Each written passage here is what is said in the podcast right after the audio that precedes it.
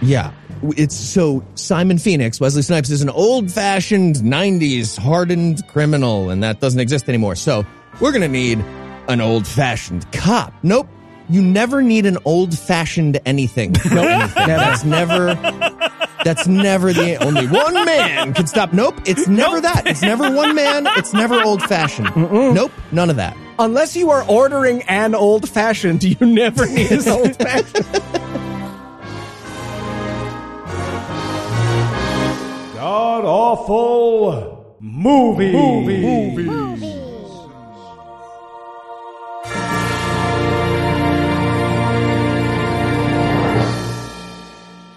Welcome back to the Gamcast, where each week we sample another selection from Christian cinema, except not really. Sometimes we apparently watch movies that aren't religious or awful because Heath only has the one celebrity impression. I'm your host, Noah Lugeons, and sitting 700 miles to my immediate left is my good friend, despite how I just introduced him, Heath Enwright? Heath, welcome back. I'm so happy.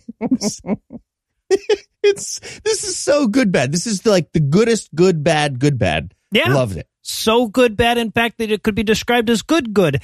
And sitting 900 miles to my northeast is my bad friend, Eli Bosnick. Eli, how are you this fine afternoon, sir? I am amazing, Noah. Good to know. And tell us, Heath, what will we be breaking down today? We watched Demolition Man. It's the story of a futuristic paradise of peace and harmony in 2032.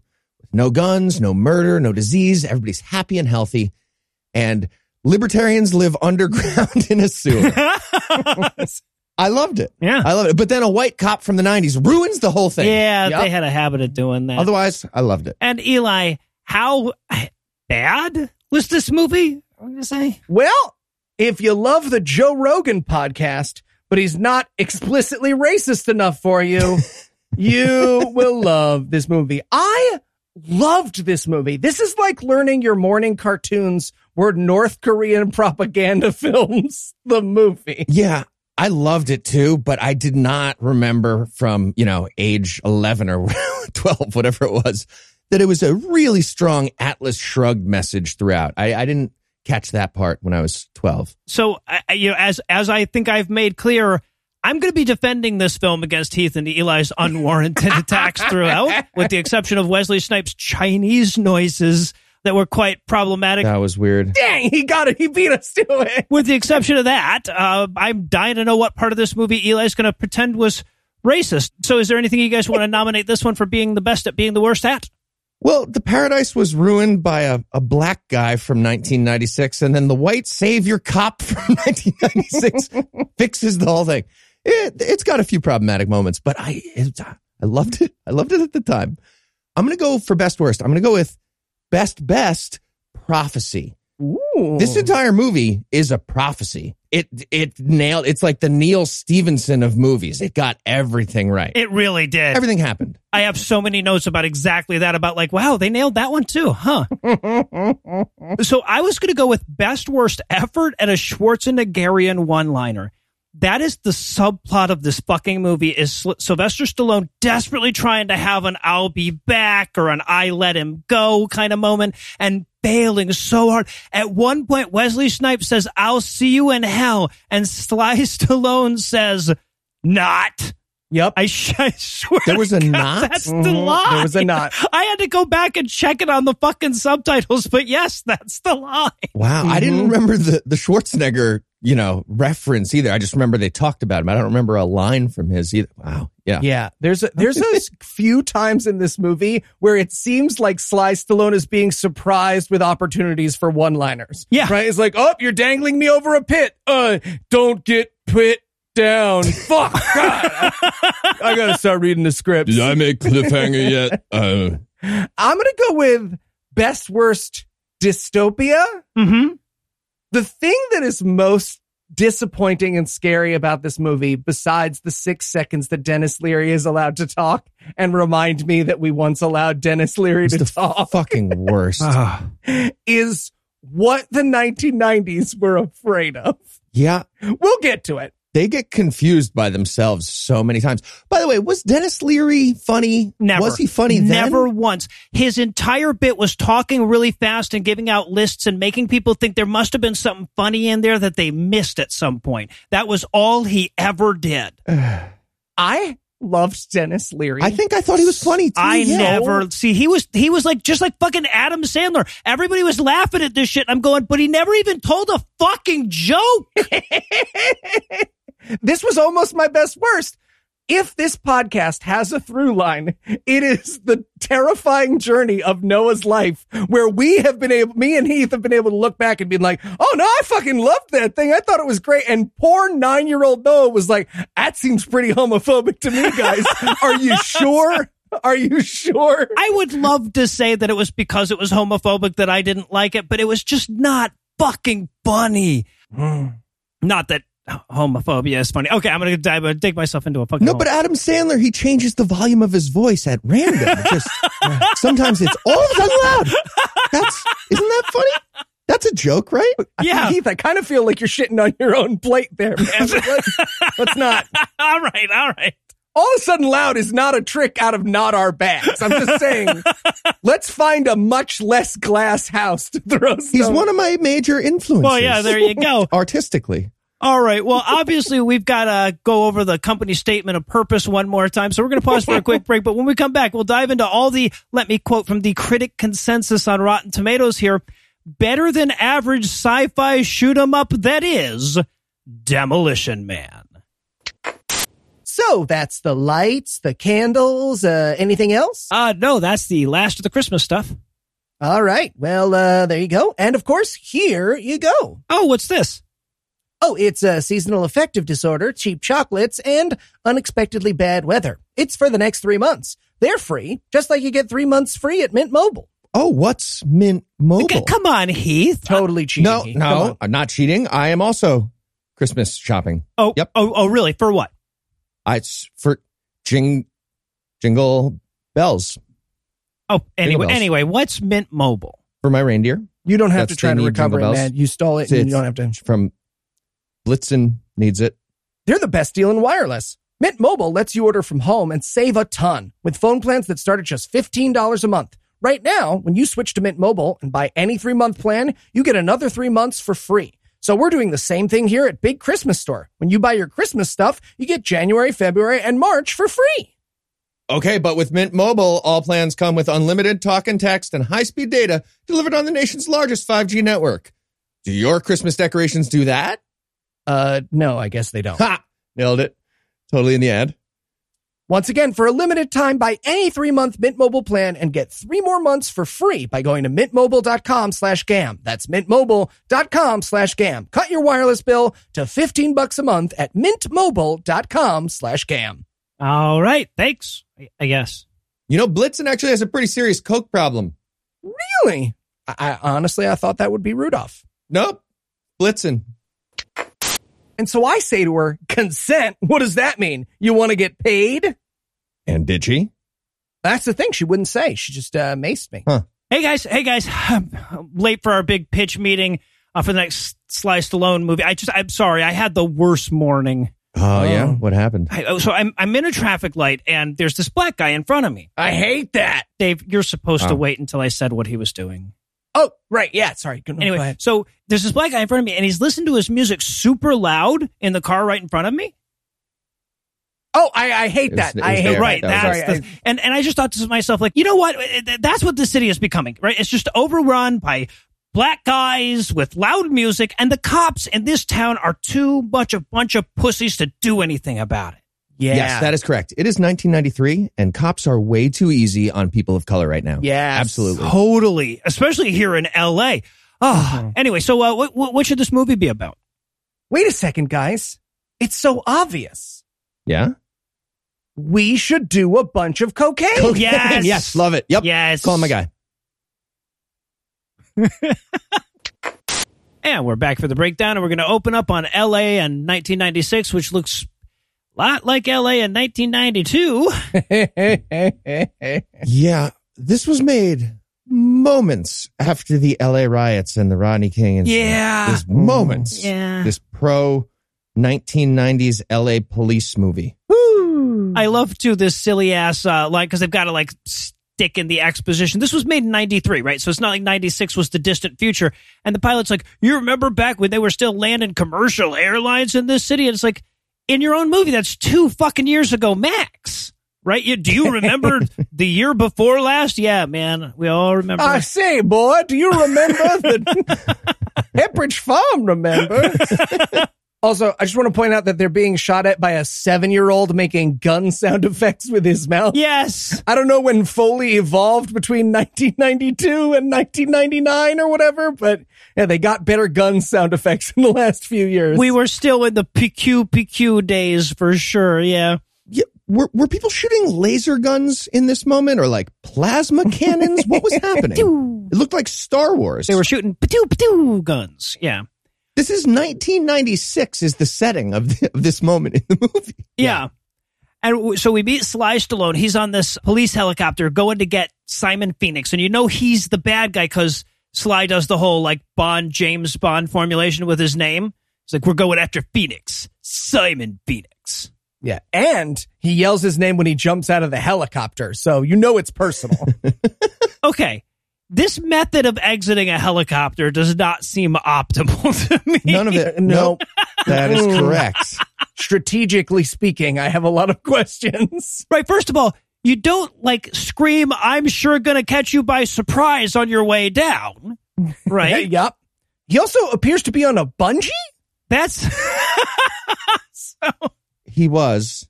Not a great way to reach a surface. I feel like. But here's the thing. He wasn't. It just stopped when he got to the end. right? Which would be the same as just jumping out of the helicopter. Well, to be fair, Sly Stallone is immune to bungee as he. oh, there you um, as evidenced by his face, elasticity does not work around I Sly see. Stallone. Okay, no, that makes perfect No, sense. actually. it's his mutant power. And a bunch of henchmen are just like, hey, there's a cop screaming the name of our boss. We shoot him now, right? We just We'll shoot him because he's right him. there. Let's I let, hear let him it play out. yelling at us. Let it play out. hey man, are you on a bungee cord? wow, you're really bad at this. We're gonna shoot you right now, hanging on that cord. All right. so, yeah, but he shoots all of them instead. Then he gets down where, like, he goes downstairs to where Wesley Snipes is. Yeah. And he's got a very quick monologue he has to give here, right? Stallone's acting style, I would describe it as speed run of a video game as acting. Yeah. Yeah, no, that's this is this glorious period of movie history where Sly Stallone and Arnold Schwarzenegger were the biggest movie stars in the world. And nobody knew why, and nobody could stop it. It was a runaway train. They hated it. We hated it. Everyone and ha- everyone hated it. No one was on board except for me watching ABC when I was sick as a 15 year old 10 years later. But like nobody was on board, and somehow we were all just going through the bases, Oh, ah, letting this train run out of loved it. so yeah, so but while he's giving his monologue, he reveals that Sly Stallone is standing right in a big puddle of gasoline. That's not. I'm, none of this is how gasoline No, works. When- you No, know. he holds the fucking blowtorch like an inch over it, like, ooh, don't make me dip this into the gasoline. Dude, that's not okay. he does the thing that actually would have been a problem. Right. That's really interesting. Yeah, he'd be in a cloud of flames at this moment. Yeah. yeah. But then he actually lights it and and everybody's just like, oh, we better move away from that. And then they just very gently move away from the small pool of gasoline. It's the fucking best. That, hey, that trope, I wish that had stayed in movies. Just like, if I drop this dead switch, I'll catch it. Yeah. Oh, Right. That's, that's it. fuck. Can we talk about what he's wearing at this moment Sure. as well? Sure. His, Yes. his his wardrobe throughout this film deserves a mention. Sure. What is going on? He is dressed like what your racist grandma describes Dennis Rodman as wearing. Okay, that's that's amazing because Dennis Rodman actually based his haircut on this haircut Yeah, that Wesley mhm. Snipes has in this movie. Yeah. Yeah. So at some point they were like, "What do bad guys wear in the distant future?" You know, like three years from now. Right. Uh-huh. And somebody was like, "Leather clown stuff." Leather Yep. clown stuff. Exactly. Yeah. Okay. Nailed The- it. what if you had to make an outfit for the Road Warrior out of fanny packs? All right, I'm on it. We'll do that. Hammer pants biker on so hammer pants below clown hammer and then top half is biker got it like that Yeah. So yeah, but so they have their little fight. Eventually, Sly knocks him out, and he has to like fireman carry him out of the building, and the building explodes because fuck yeah, the building explodes. Oh, and it is this, my friends, this is the 90s. They just did that. They just blew up. That was a school. That was, they just blew up a school for this movie, and kids showed up the next day and they're like, ah, I guess we're off. Damn it. yeah, no, they they really blew up a a building for this one. that's an entire chapter of Syd Field in the 1990s edition it's just like Yeah. there you go How do you spell that? All right. So now it, it's post explosion, and of course, the captain is chewing Sly out for being such a damn maverick. Ah, and it's weird sometimes to look back at these movies and these tropes because you wonder if the people making the tropes knew, right? It was like, ah, damn it, Sarge, you, you know, I'm the chief and you're the rogue cop. All right, goodbye. Ah, But doesn't that say everything about the 90s that you need to know? The universal hero in our movies was police officer who doesn't give no shit about your civil liberties. yeah. Remember when cops getting in trouble was a possible plot for a movie or even a conceivable reality? Right. that was fun Yeah, because they're like, oh, you know, 30 people got killed when you blew up that building. And I'm like, mm, I don't know if they're going to convict on that. those kids made him feel da- he, he felt danger he felt danger Yeah. be, Yeah. to be fair If this movie was made now, they're just flash cut to them planting guns on all the kids in the bus. It was- they the kids were had trying to take away my c4 i felt threatened So yeah, but so that's the inciting incident. He blew up the building and it turns out there were hostages in the building and they all died. So he's going to jail right along with Wesley Snipes. Fuck yeah, he is. And then of course we have to get the obligatory Sly's ass scene. So this is where he's cryogenically frozen. I feel like that he, that's got to be a contract thing, like Vin Diesel not losing a fight. Sure. it's Yep. in every single Yep. one. Yep. Mm-hmm. Well, not the more recent ones. At a certain point, he let Yeah. that go from the writer. I feel like the ass is like behind the knees at this point. Yeah, so maybe when he they- let it go. They needed a wide range lens for it, and he was like, "Okay, you don't have to Yeah, show actually, it yeah, no, anymore." Think If about it's moving downwards at the same speed as his face, it's but it's ankles maybe. It's rough. That, yeah, right. This is also the scene where I began to suspect that maybe Sly Stallone didn't have a script because the warden guy, he's doing the like, Sylvester Stallone of the 477th precinct, you are found, and he's just roasting him the entire time. Like I'm trying to get through a monologue on D and D fucking minus. He's just like, skip it, shut up, don't care, nope, boo, whatever. So, but yeah, but they put him in the little cryogenic chamber, which is much smaller than him, which seems unnecessary. Yep. the best because at one point they put him in this thing and he's naked for no reason. Because you like have he- to see his ass. That's in the contract. Oh, contract, sure. Yep. But then he, he has to like they start closing the top and they're like, you duck down. You have to duck down. You have to. It's we not, made it smaller. Made it smaller than a person. That's the worst part when they make you hunch down into your own cryo goo chamber. He has Yeah, like I would not. crawl into the corner like Right, fucking right. Gollum. I would just stand there and it would just bounce off of me over and over again. Like this. Stand clear of the closing doors, man. God damn it. You're being a, don't do this. You're being a We're dick. all going to be late now. he turns next to him. Vern Troyer's in a in a tank like six times his size. I I think they got switched. I don't want to be You know that I guy. I think they got switched. So yeah, and just as I'm thinking to myself, man, I hope if I'm ever frozen for 70 years, I won't be making a stupid screamy face at that exact moment. He gets frozen making a stupid screamy Oh, it's the and a stupid pose too. He's like, I'm doing a weird pose with my legs. I don't know what. Time out. I crossed my leg. Fuck. it's weird. I'm sitting like like a Victorian debutante. I don't understand what happened. Well, and then the the credits finish. They're done with this scene, but there's still credits to go. So the credits finish with us doing all these weird 3D slow mo pans of Sly's abs and his glutes and stuff. yeah. Also, the cryogenic technology here. Um, apparently, between 1993 and the distant future of 96, they invented Ice Nine balls. Yes. Yep. Ice nine balls That they keep in giant cryogenic tampons. Mhm. Why is it in that? Also, why is it in a giant? Doesn't weird- Two. well, you couldn't use a pad, right? You'd have to lower the goop that, that would be done. onto No, it. That'd be silly. yeah. You're right. Cups better for the environment.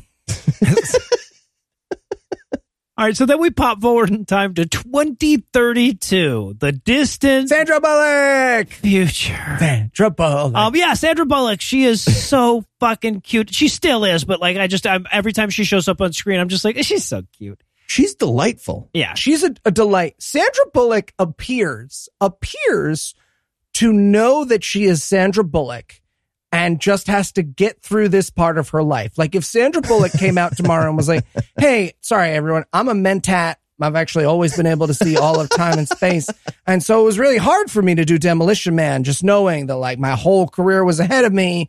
Also, I don't know why I still did Blindside if that was the case, but that's besides the point. It's point is, she won a fucking Oscar for that. she she marks her way through this movie like she's trying not to set off an angry stepdad. All right, uh, but you have to kiss me at the end, regardless. I know Oh, yeah, right. I can't wait, Sly. I can't wait to kiss you Great. on what I assume is your mouth. It's there. it moved. It's down here now. wow, it's lowering actively It's as we moving speak. now. Yes. Just keep track. quick, yeah, kiss me quick before it gets any lower. But so, and she's calling the warden at the prison to complain that there's not enough murder anymore. It's just no fun to be a cop. Yep. The perspective of the 1990s, the terrifying future where it could be boring to be a police officer. Right. And I would like to point out that this is where they begin with their string of incredibly correct predictions. Yeah. They have FaceTime and self-driving cars in this. Oh, They nail it. Yeah. Now that that's fair, that's low hanging that fruit. Yeah. Basically, every future movie has FaceTime and self-driving cars. So that's that's not much, but but we will it'll get better. They have like Teslas, but they're better than Tesla. Yeah. Like, nobody better than crashes and dies because of them. Yeah. The ones Elon Musk made. but this is also where we subtly introduce the mole people, right? So this, this is the great stupid tech that you get in movies. A graffiti gun rises out of the ground and auto sprays a bunch of graffiti, but still in the style that you would do it if you were doing it with a spray can. Why? What? Okay. There's libertarian mole people living underground in the sewers. What they they're starving, by the way. What they did with their resources was build a spray paint android robot drone Yep. that pops out of the, the ground and does low level vandalism On walls that can immediately erase the graffiti. on erase self erasing walls. Yes. Okay, okay, but Heath, if the libertarians were underground and starving, that is what they would Yeah, use okay, their resources. you know what? it's wi- withdrawn again. Withdrawn again. What would Denis Leary do underground? Yep. He'd try to build a spray paint robot yeah. that was like, I'm an asshole. Fuck Right. Yep. you. Yep. That's he would he would build a fuck you spray paint robot instead of a shower. There you go. So- yeah, it's a, but we cut down and we see him leading his gang of subterranean fucking chimney sweeps or whatever, and they're like, "Boy, we're going to be Oh. important to the movie later, huh?" So mm-hmm. good. That I mean, this is the perfect typecast. They were like, okay, libertarian mole people. We need a king. Denis Leary. Yep. Denis Leary is the king of was the libertarian king mole people. libertarian mole people. I think he's he. That's on his business card. Wow. Okay. he was actually already under the set trying to start libertarian mole people. He just crawls out into the you know, this room. is actually Hey. super convenient. Um, Just so- give him a second to adjust his eyes. He's got it. He's got it. oh, and and speaking of the full nadir of comedy, this is also where. So we go back to the police station and we introduce Rob Schneider. Yeah. the only person in this movie for whom the future should have terrified him. okay. I will. I'm going on record. I did not like Rob Schneider then. Don't like him now. I. This was one of the few that I got right. Okay, that I was like, all This isn't funny. Yeah. He's not funny. Nope, he sure the fuck isn't. Loved Rob Schneider. No, you Loved didn't. him. No, you, you, want to loved know him. something? No, you didn't. So Loved him. God damn it. I was Deuce Bigalow male gigolo for multiple Halloween. off. Oh Jesus Christ! I could vote when I was Deuce Bigalow male oh gigolo please! for Halloween. See, this is why Ah. democracy doesn't work. Right? Yeah. exactly. Yeah. I'm gonna raise that age to Yeah. there, but before the internet go I, my friends. how old is Eli? Just like two years older than Eli is now. So yeah, so Rob Schneider is there. He does so little in this movie too. Like even for Rob Schneider, Well, I mean, yeah, he's showing off his chops as a three second extra in a sketch with somebody funny next to him. right? Yeah. In this case, Sandra Bullock. well, yeah, exactly. And I want to point out that this is where they predict that we will be avoiding physical contact. This they do their not quite handshake. Yeah, they do the, like the Romeo and Juliet kiss thing instead of the high five. Yeah. hmm Or no, the, the Rosalind, the Romeo and Rosalind kiss. Okay. Deep cut, act one. So Right, Eli? Right? Shakespeare? No, Nailed it. not in the movie. It's fine. Yeah. yes. It's not a movie. I'm talking about a play by William Shakespeare. They do allegedly. a high. They do an almost high five and then do circles around it. You're saying that's in Romeo and Juliet? Yes. I don't. Wow, Eli doesn't know this. Read a book. so I'm so happy right now. That is in, yes, it's in Romeo and Juliet at the beginning. okay. So Sandra Bullock is um still complaining that there aren't enough murders and assaults. Damn it. Yep. She's she's brought this to the general police force. She wants this. Guys, come on. Yeah. and of course, this is also where we introduce the fact that whenever anybody cusses, there's a little robot in the back that that finds them for it. And I'm like, bots policing our language nailed another one. Yeah. hmm They really did. Amazing. Uh, one thing they didn't get quite right, I guess, but I, I'm looking forward to it. In 2032, everyone's going to talk like a like an incel yoga instructor for the most part. Yep. I don't know why that would be the case. This is one of mm. those times where like Sly Stallone was like, I predict the future, and they let him do it. They let him write some of this. I think. I gotta feel like this weird thing that they and and they still do this a lot. This idea that somehow in the future we're gonna lose contractions. That is the opposite of uh-huh. how language works. That's like when they show the moon partially blown up. That is to linguists as the moon partially blown up in the fucking background is to astronomers. Yeah.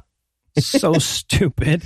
Yeah, and so we're in Sandra Bullock's police officer office, right? Yes. and mm-hmm. she's Lieutenant Huxley, by the way. Lieutenant Lenina Huxley at that. Yes. So. all, all, Aldous Huxley. author of Brave New World and main female character in Brave New World. read a book, nailed it. So she's she's got this office full of like 90s stuff because she's a big fanatic about the old timey 90s. And that's represented in her office by a snake in a can that pops out and scares her The peanut brittle top thing. partner. Yeah. Mhm. Benjamin Bratt, and also a samurai sword on the wall and a poster of Blood Sugar Sex Magik by the Red Hot Chili Peppers. Yep. Uh, she's also she also got a uh, lethal weapon. Yes, poster, Lethal too. Weapon 3, no less. Wow. Well, and that's what I love about it is they keep saying, wow, you sure are into the 20th century as though the 20th century was 1993. you know? Mhm. Yeah. That's how I think of it. the whole century. Yeah, okay. So then we cut to Wesley Snipes in, in the prison. He, it's time for his parole hearing. Okay. Okay. Quick thing. Uh-huh. Uh, parole for good behavior. It doesn't really make sense. If you're frozen, did he behave You stayed in frozen. the cryo freeze? what better behavior is there than staying frozen in your cryo freeze? The one guy who melts is just like, fuck, I can't. yeah, ah." that guy doesn't get parole. I guess, yeah. so, And I'll say it better than the current system. I'll true that. so yeah, so the warden is going through all his little speech that he has to do, and Wesley Snipes the whole time is translating it into Spanish. yeah, but like. Yeah, yeah, right. Yeah, exactly, exactly. Stop translating me into Spanish. We hate that in the future. There's no reason. For him. Uh, yeah. So, but just then he says, "Do you have anything to say for yourself?" And he says, "Teddy bear," and it turns out that that's the voice override on his handcuffs. Okay. I I don't think handcuffs should have a voice override.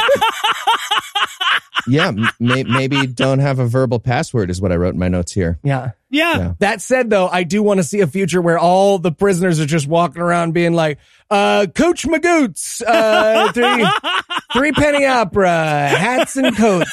Nickelodeon. Ah, I got it. Hats and coats. Mine was hats and coats, everybody. I feel like a lot of people say teddy and bear sometimes. Could we just Yeah. have weird words if we're to have a verbal Right, password? at the Could very be- least, could it be like the AI code to make the robot love you or something? Yeah. say the the words that trigger the Winter Soldier, but no. They're randomly assigned. One guy gets like, let me go. Oh, this fucking sucks. I'm to have a terrible week. My guy's got let me go. I'm going to get this. They're going to pop right off him. But yeah, so but he gets out of his cuffs and he starts kicking a bunch of ass, and of course his name is Simon Phoenix. So this is where he goes. Simon says, "Die," Oh, which God. is fucking awesome. This movie will occasionally remember that it set that up, and Yeah. it's great. And when it does, it's great. They occasionally remember, and then they're like Simon, said, and it never makes sense. They just Not for the rest of the movie. all no. panicked. No, they remember it once in Act Two. Yeah. All right. So meanwhile, back at the station, they're getting a code 187 and they don't even know what the fuck that is because it's been so long. Who can remember something 16 years old? Yeah.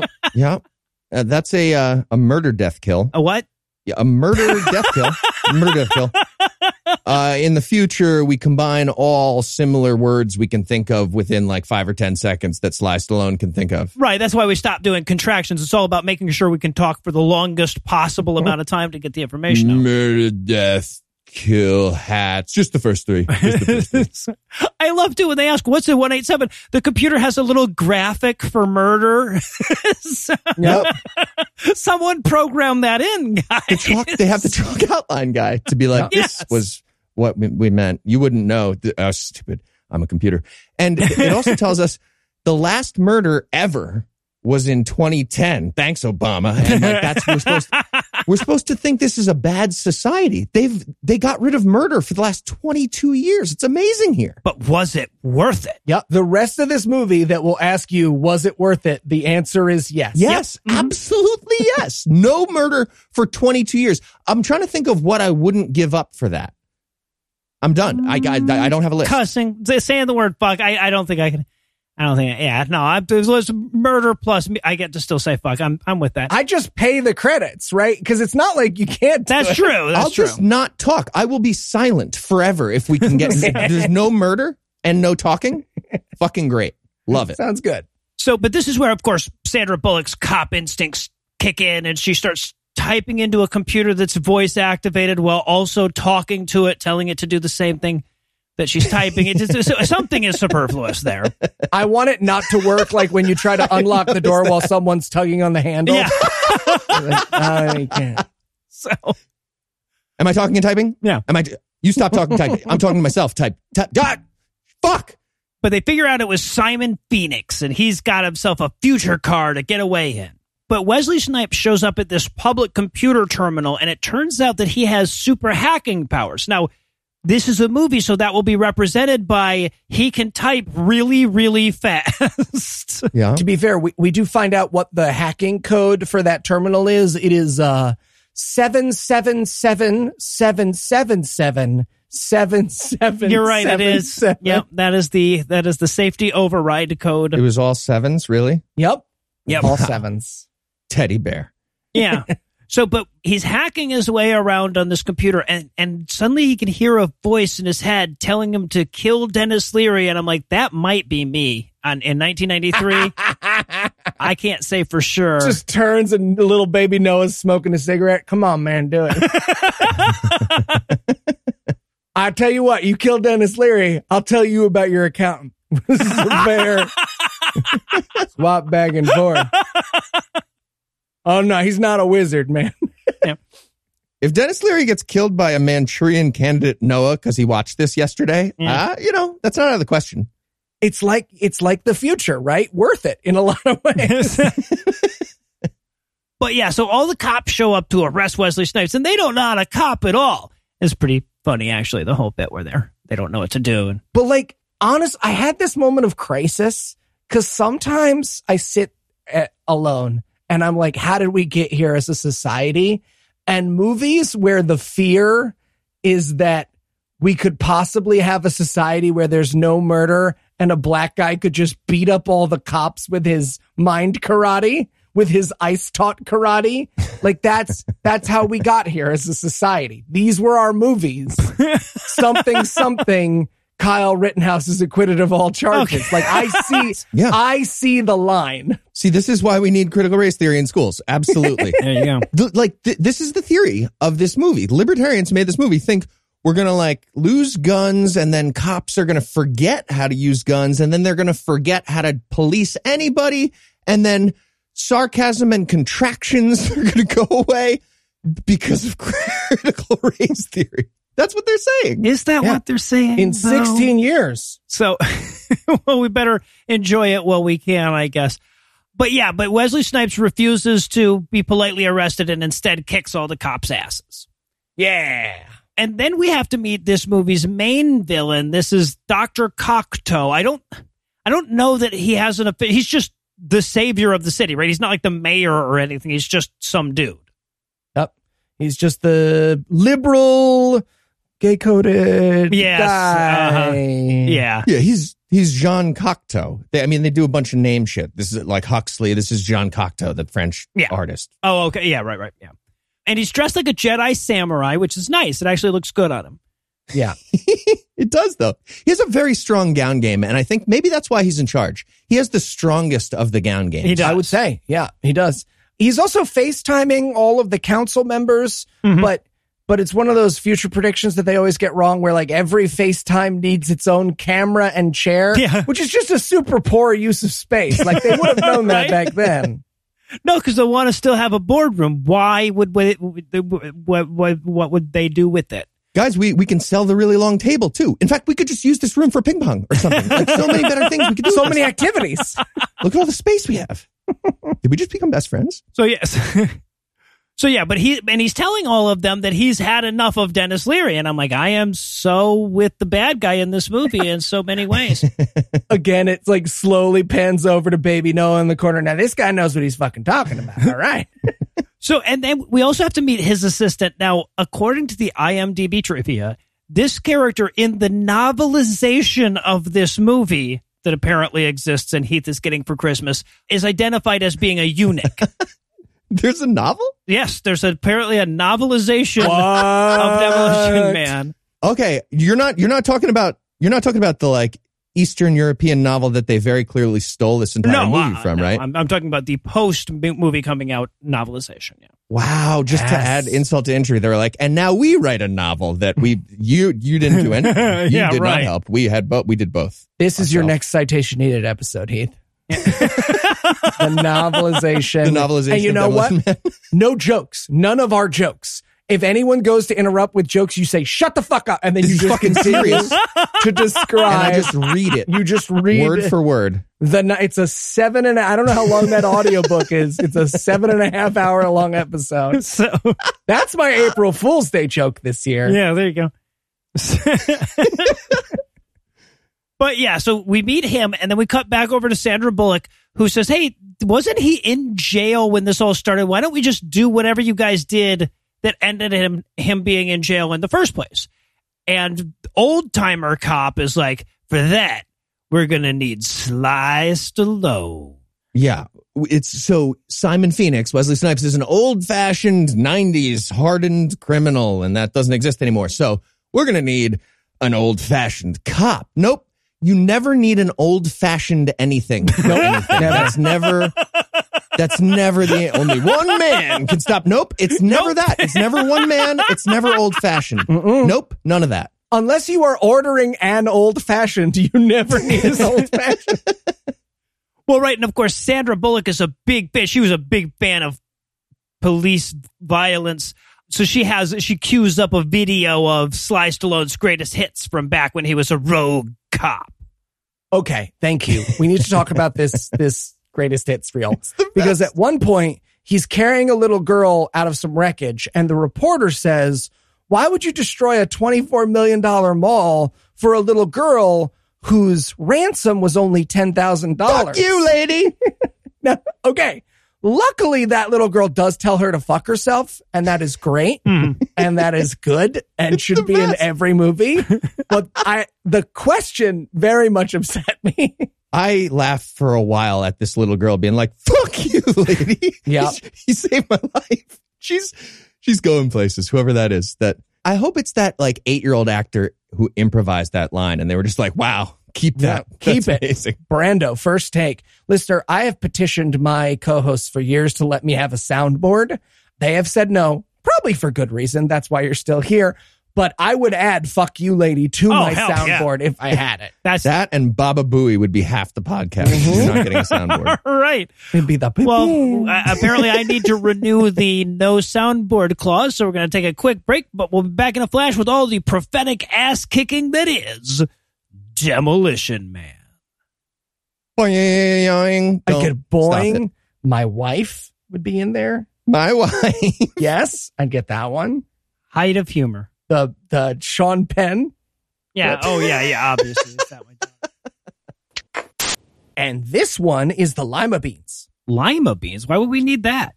Uh, for the lima dude, obviously. Hey guys, what's uh what's with all the pills? Are we checking to see if God's not real again? Because I told you guys I need a weekend for that, and you can't just surprise me. I need to he- plan ahead. No, Eli and I got to thinking about this week's movie and all the future stuff that's in it. And you know it's just a matter of time before there's food pills. So we figured, why not get a jump start on that, right? Look, guys, if you want to make meals a breeze, why don't you just try HelloFresh? What's Hello Fresh? With HelloFresh, you get fresh, pre-portioned ingredients and seasonal recipes delivered right to your doorstep. Skip trips to the grocery store and count on HelloFresh to make home cooking easy, fun, and affordable. That's why it's America's number one meal kit. I don't know, Heath. Noah and I are awful picky. Well, HelloFresh offers 50 menu and market items to choose from every week, including vegetarian, calorie smart, and gourmet options, providing plenty of variety. That does sound awesome. Okay, so where do I sign up? Just go to HelloFresh.com slash awful14 and use code awful14 for up to 14 free meals and three free gifts. So I go to HelloFresh.com slash awful14 and use code awful14 for up to 14 free meals and three free gifts. That's right. It's HelloFresh, America's number one meal kit. Thanks, Heath.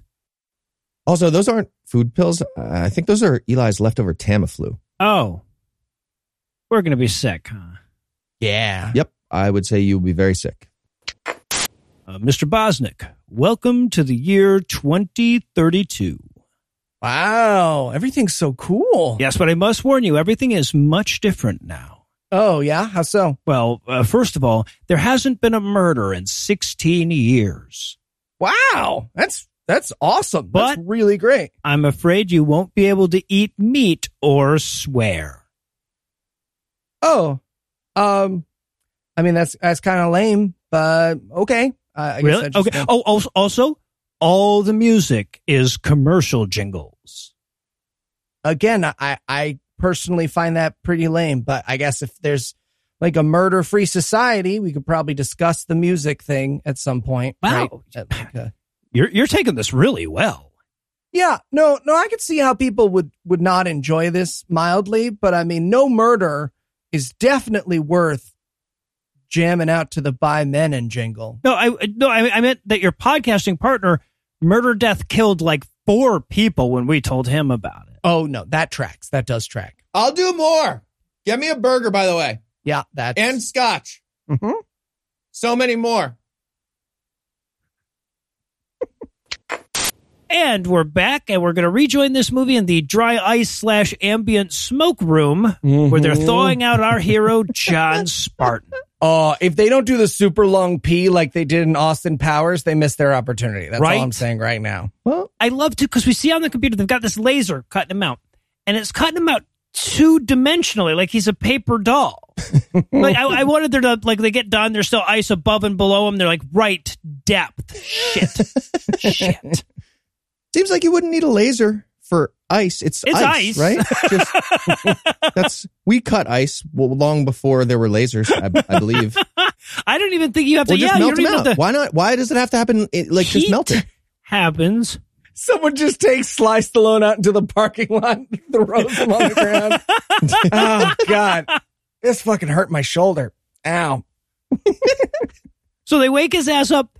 I love that it's it's fucking it's a stupid ass sci-fi movie, so they have to get through this quick. He's like, "Wait, it's been like forty years. Is my wife dead?" And they're like, "Yep." He's like, "Oh, I'm gonna get over that disturbingly quickly, aren't I?" They're like, "Yep." Well, here's what's crazy, and this is going to bring me to my fan theory that Sandra Bullock is his daughter. He's like, "What about my daughter?" And they're like, mm.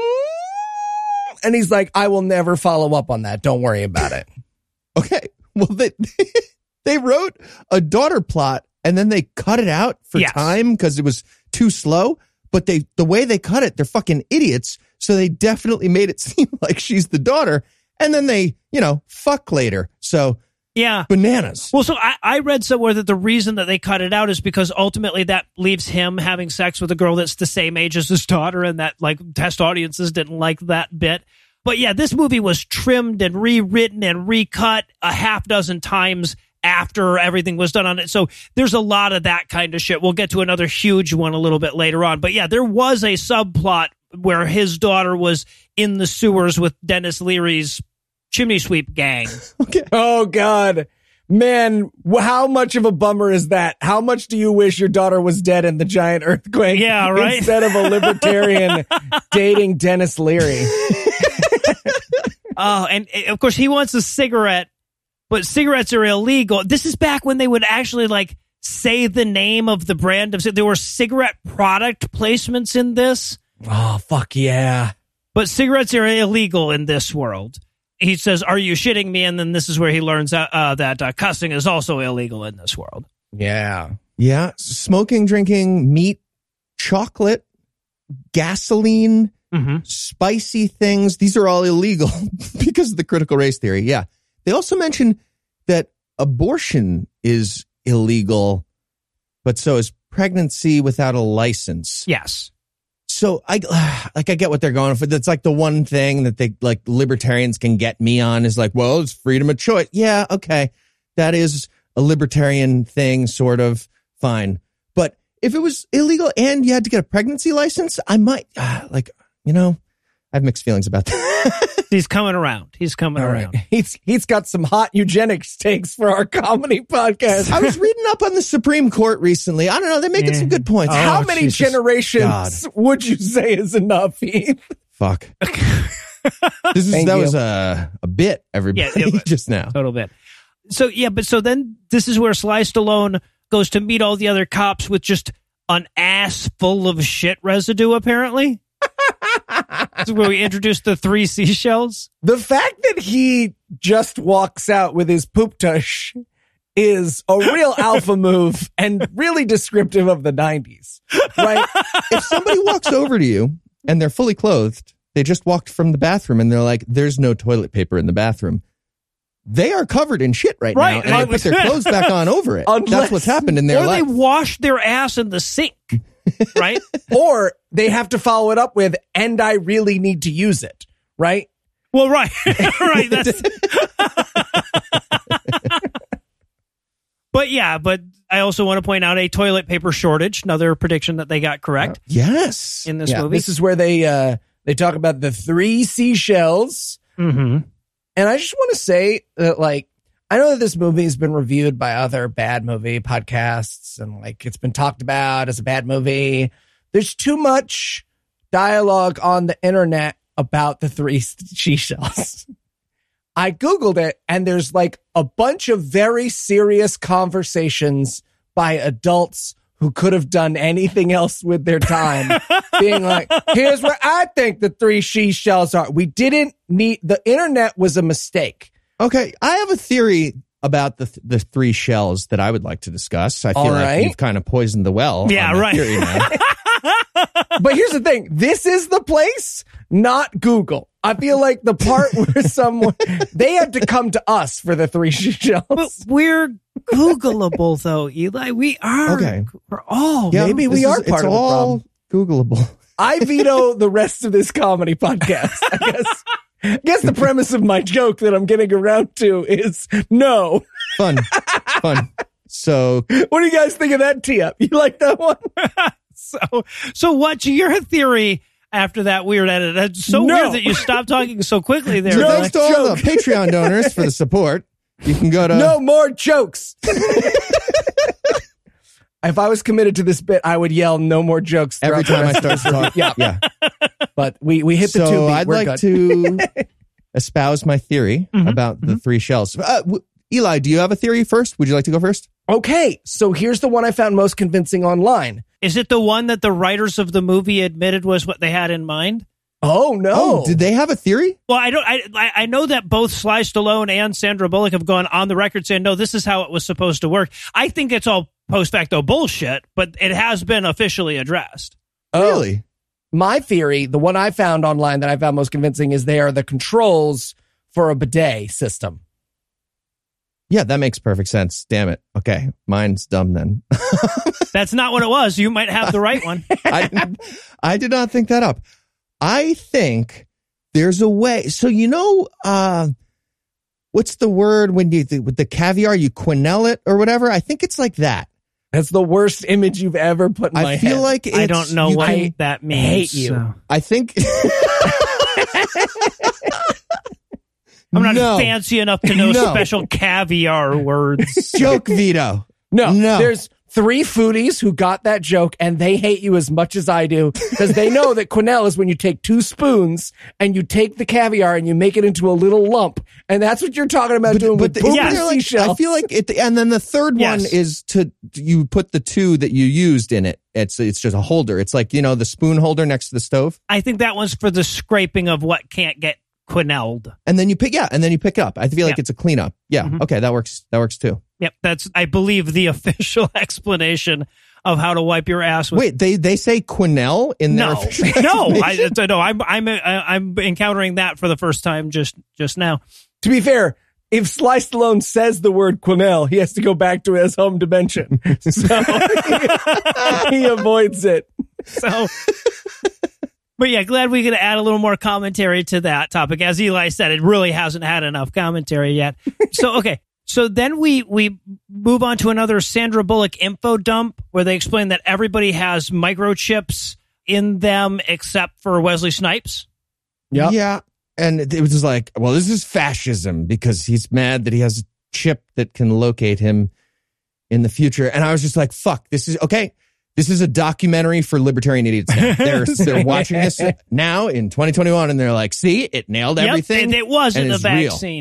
Vaccine. I love he says at this point, he's like, Well, why don't you just shove a leash up my ass? And I'm like, How would that help? What would the leash be hooked to up He your needs ass? to hold. Can't shove. Is there an anchor in there? Sorry, you got to shove part of the leash up my ass and hold the other part. But even then, if he stops clenching at any moment, you know, I won't, though, You're I getting promise. shit on. Your ass is covered in shit, man. Did you wipe?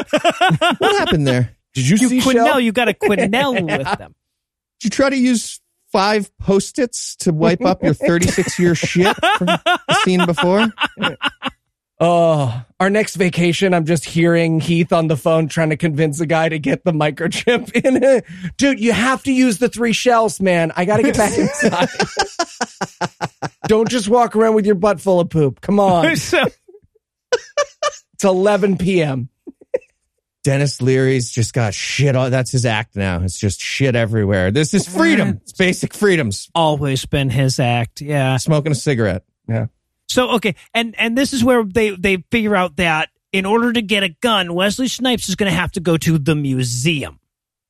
And I just want to point one thing out.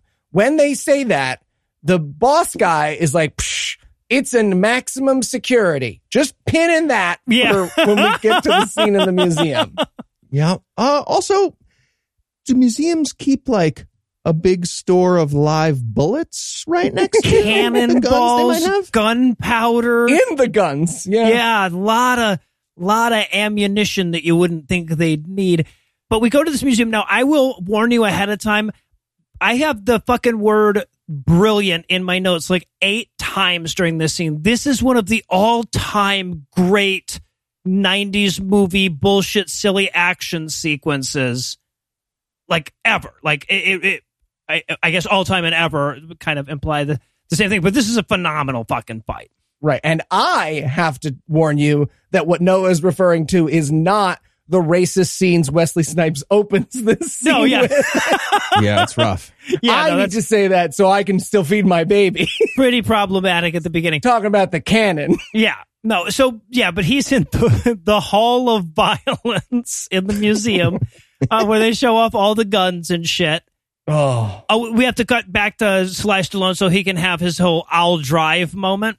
Ah, but he can't because he does cars too fancy. Yeah. And again, they predicted uh, Tesla that you'd need to push two buttons on the screen to open the uh, glove box. You know, they they got it. Yeah, there you go. There you go. And this is also where we introduce, and you guys have to admit that this is fucking brilliant. The fact that all the music in the future is is advertising jingles. Yep, it's just great. It's just great. That's good shit. and they're singing along to it's really good. Because of critical race theory, we we only like ad jingles in 2032. If you add that I enjoyed it though. And sure. But yeah, so he he gets a bunch of guns and then he's like, "Wait a minute, this is the future. This takes place in 2032. Shouldn't there be some kind of laser guns or something?" And I'm like, "Yes, there should be Wesley Snipes." So here's my problem with this scene. At one point, when he's raiding the weapons, he goes, Excuse me, Rambo? But Sylvester Stallone is Rambo. Mhm. That I just that's very upsetting that he knows about Rambo and doesn't go like, "Hey, John Spartan, do you know you look just like fucking Rambo?" Right? Yeah, exactly. I get that. I get a lot of A that. fictional character played by Sylvester Stallone, who I'm aware of. But so they have this amazing, awesome fight scene where Wesley Snipes has to cannon his way out, and they end up like falling through a glass floor and fighting in like a diorama of old L.A. It's great, great scene. This is very awesome. Yep. This is also it probably the best worst action line in all of action movie history, eh, where Sly hits Wesley Snipes with a TV and and yells, "You're on TV!" You're on TV. You're on TV. Yep. he swings it around by the cord. Yeah, This is- right. That's this gonna is a work. TV from the 90s. This is a large cube of Yes, fucking exactly. TV. And he swings it around the cord so goddamn slowly because Like it's mace. impossible not to. And he's like, You're on television. Get it? Yeah. So actually, the TV's on you, but it still works. oh, when you're done with that, give that to Noah. He needs it for his old Nintendo. Yeah. But ultimately, though, Wesley Snipes knows that this is still Act Two, so he runs off, even though he's got the the bigger guns and shit. Yeah. They also tried, this is where they try to do the Simon Says thing again. Oh, right, right. Yep. And what does he say? He's like, you forgot to say Simon Says, like some something that was the banter from Mm-hmm. Stallone while they're having this gunfight. Yeah, But it doesn't really, I don't think they know how Simon Says works the game. I don't know. that they do. I think they're actually confused by that. Although I will say this, the only thing I would find more entertaining than this movie is watching 1990s Sylvester Stallone and 1990s Wesley Snipes try to play a game of Simon Says. With the amount of cocaine that was going through their bloodstream? Could have been fun. Yes, please. All right, so but Wesley Snipes is running away from the action scene, and this is where he runs into Doctor Cocteau, but he can't shoot him because of his Clockwork Orange programming, guys. Yeah. Oh. How would, like, he can't kill this guy. He has a gun Mhm. and he, I guess he fires it once, but like his programming, his hypnotism programming makes him shoot wide and Yes. miss. Yeah. Like, he can't kill this guy like the pen is royal blue. Like, exactly. what is that? What does that mean? It's like a RoboCop. He can't kill somebody who works for OCP. Apparently, also, the guy who, the little assistant dude, assistant Bob, I think his name is, Mhm. He brings a gong with him wherever he goes. And I just want to throw this out there. I admire anyone who brings a gong with them wherever they go. I want to be rich enough to have a gong guy because, like, I don't. They never use the gong, right? But what I feel like that's for is that when you're sick and tired of somebody, you just reach over and hit the gong, right? Oh, like the Gong Show. Right, exactly, exactly. Or just that drowns them out. So even if they keep talking, it doesn't matter. Oh, I want a gong guy and I want the Showtime at the Apollo hook guy. Both. Yes. Yeah. Yes. Yeah, they have to work in concert. Yeah. Guys, we are describing a soundboard. We could all have soundboards. this is a turning point for our show. Episode 329 is when they took flight because that's when they all got soundboards. All right, so this is this is also where we introduce the ongoing bit that Sandra Bullock doesn't know how to do the '90s isms at all. She keeps getting them slightly wrong and saying that he's matched his meat and licked his ass. And, And can I just say, coming from Sly Stallone, I'll lick your ass way more intimidating. Absolutely. you know what? I'm I'm using that from now on. That that's winning. If you're licking somebody's like if I licked his ass, that means I feel like I, it's a power move by me. Like I'm in control. That's how my cats take it. Yeah, exactly. So I love it. There's also, uh, this is just a small moment. This is where, you know, Wesley Snipes runs off and, and Dr. Cocteau is like, oh, you guys saved my life. It's so convenient that you guys came by just as he was about to shoot me. And this is where he invites them to dinner at the Taco Bell. Yes. Yep. This was a Pizza Hut for the outside of the US version because Right. people in like the UK didn't know what the fuck Taco Bell was. So it didn't make sense. Somebody actually uh, wrote that on Facebook. They're like, I, I, I could swear it was Pizza Hut when I watched this movie on the DVD, Yeah. but it was Mhm. not Taco Bell. Yeah, and, and apparently the writer has said that this was not a product placement thing. He wrote that in because he considered Taco Bell to be the nadir of all food. so the idea of using Taco Bell as the the one restaurant in all the world at this point was just, you know, kind of a riff on bad taste and, and consumerism. Oh God, this this movie and Taco. I loved Taco Bell too when I was fucking eleven. See, there's another one that I called right. I've so always up- no, hated Taco No, Bell. I stand by Taco Bell. I stand by Taco Bell. There are still, I am a father. I am a father, and there are still nights where I'm like, you know what? Later, Eli, I'm sorry for this, Bean but I am, I am going to need 17 burritos for $3.46. Yeah, exactly. Right, right. and a Mexican pizza. right. Took it off the menu. Might as well do- get the whole five out of the way while you're there. yeah. I would like seven handfuls of fire sauce, also, please. Yeah. Okay, so so then we we head back to the station so Sly can deliver a little Dr. Cocteau exposition starting with the whole so let me get this straight thing, which never makes sense if you imagine that coming after everybody just explain the fucking thing that he's saying. I do want to start doing it though. Like when people tell me things, especially things that would take a long time to explain, just repeating it back. Do you have memento disease? But yeah, so but we learned that Dr. Cocteau is the guy who like kind of set up all of the modern society shit that differentiates this place from the 90s. You know how one guy completely defines a decade? It's that. It's that. One man. Nope. It's never one. It's never that. It's uh, never, never, never, never. So yeah, so then we get Sandra and Sly heading to dinner. This is where we learn that Arnold Schwarzenegger is a ex-president in this world. yeah. This movie is a magical prophet. It got so much right. Got a lot right. Wait, Got is, a lot right. Is there something about Schwarzenegger that you guys know and I don't? I feel like he, wa- could have taken it. He the was gold almost was there. president. He they they considered an amendment to make it possible for him to become president Yeah, after he became true. governor of California. That's true. So yeah, and then of course we- I I have to mention this one very quick scene. Wesley Snipes is heading down into the sewer world where Denis Leary lives, and the, he's not going to do anything there. They just uh, introduced this very quickly. But when he opens up the sewer grate, the man says, and I quote, "I love that smell. It reminds me of biscuits and gravy." Okay. What? That has haunted my fucking nightmares since 1993. Here is the thing. Either Wesley Snipes has never had biscuits and gravy, or at one point, Wesley Snipes was like, Hey guys, you know that biscuits and gravy don't smell like human shit, right? And they were like, we do, We do not, know Say the that. fucking know line. do you want cocaine with no taxes? Get in the sewer. This really reminds me of biscuits and gravy. All right, let's go. Line it up. so anyway, so Sandra and, and Sly show up at the at the Taco Bell. Jolly Green Giants playing in the background. Fucking brilliant. It's so good, but it's not just Jolly Green Giant. They have like a guy at a piano, Yeah. like a fancy Yeah. bar doing Jolly. It's good. Hey, credit where credit's due. That's fucking great. That's a great bit. By the way, according to the IMDb trivia, the rock dress that Sandra is wearing throughout this scene weighed like 40 pounds. Wow.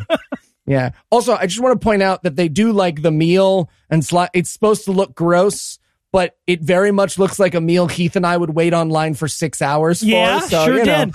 like, uh, another prediction that came true. I actually wrote in my notes that deconstructed taco looks really good. it did. So yeah, so they eat fancy ass food for a little while while we do yet more info dump. yep. right?